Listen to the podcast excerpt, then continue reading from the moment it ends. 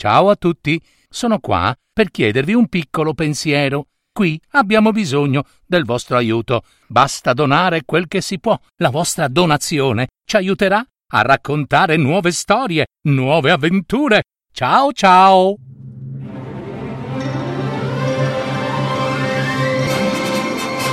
Fiabe, favole, racconti, leggende. Adattamento e messa in voce di Gaetano Marino. www.paroledistorie.net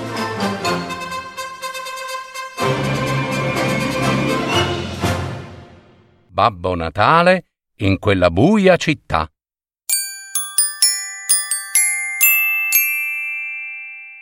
Babbo Natale era pronto per partire. I folletti quel giorno ebbero un gran da fare per mettere insieme i giocattoli e far pacchi e pacchetti e pacchettini, tutto secondo i desideri dei bimbi del mondo, finché riempirono la slitta. Finalmente il grande viaggio cominciò. Il viaggio della slitta, trainata dalle renne, fu, come sempre, movimentato e pieno di soste in ogni casa. In una di queste case incontrò un bambino povero, ma felicissimo del Natale, che tanto aspettava. A Babbo Natale, quando vide la gioia negli occhi di quel bambino, gli si riempì il cuore di felicità. Gli piaceva consegnare i doni se essi portavano allegria ai bambini. Finalmente il buon vecchio dalla barba bianca arrivò con la sua straordinaria e luminosissima slitta alle porte di una strana città. Quest'anno la slitta era più carica del solito. C'erano pacchi, pacchetti, pacchettoni di tutti i colori e di tutte le forme. Babbo Natale non vedeva l'ora di consegnare i regali ai bambini di quella città e di godersi la gioia dei loro sguardi, della luce nei loro occhi, al momento di aprire i pacchi, scartarli in fretta. Per questo Babbo Natale incitò le sue renne e a gran velocità ed entrò allegramente sotto l'arco della porta principale. Era notte fonda. Al principio non se ne accorse, ma dopo un po' cominciò a vedere qualcosa di strano. Non vedeva in giro neanche un segno del Natale, nemmeno uno. Non c'erano alberi addobbati, nessuna stella cometa fatta di lampadine. Le vetrine erano tutte buie, buie proprio nessuna luminaria per le strade. Era una città spenta, una buia città. Quando poi la sua slitta passò sotto le finestre della scuola elementare, il suo sbalordimento fu davvero grande. Non c'era niente alle finestre, nemmeno un piccolo disegno. Ma insomma, disse Babbo Natale, anche un po' seccato, eh?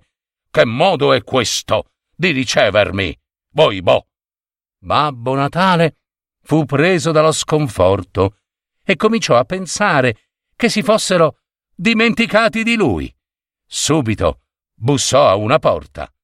Venne ad aprire un vecchio che pareva assai malato e con gli occhi quasi spenti dalla tristezza o forse dal dolore.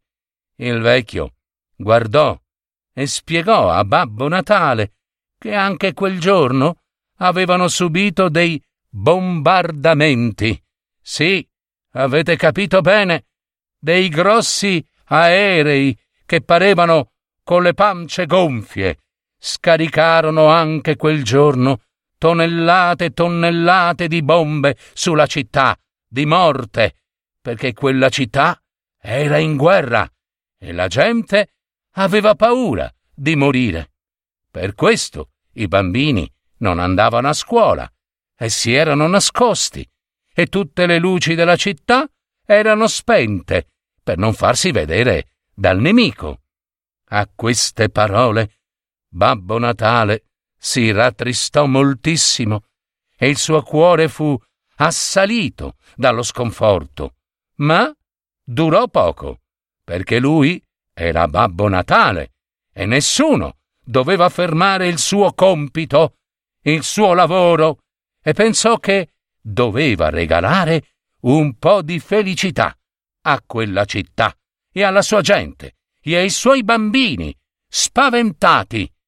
Tirò fuori dal sacco un magico mantello dorato e con esso avvolse tutta la città, tutta proprio, per nasconderla al nemico.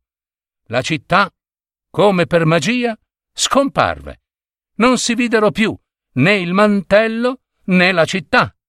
Babbo Natale suonò la campana dorata e raccolse tutti, tutti in piazza, dove riempì di luci e addobbi il più grosso albero di Natale.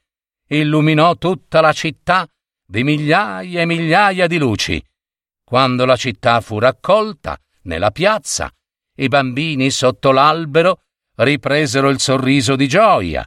Quell'uomo dalla barba bianca e lunghissima distribuì tanti doni, tanti, a piccoli e grandi, e, come per incanto, i cuori di tutti tornarono a gioire e a brillare, almeno per una notte.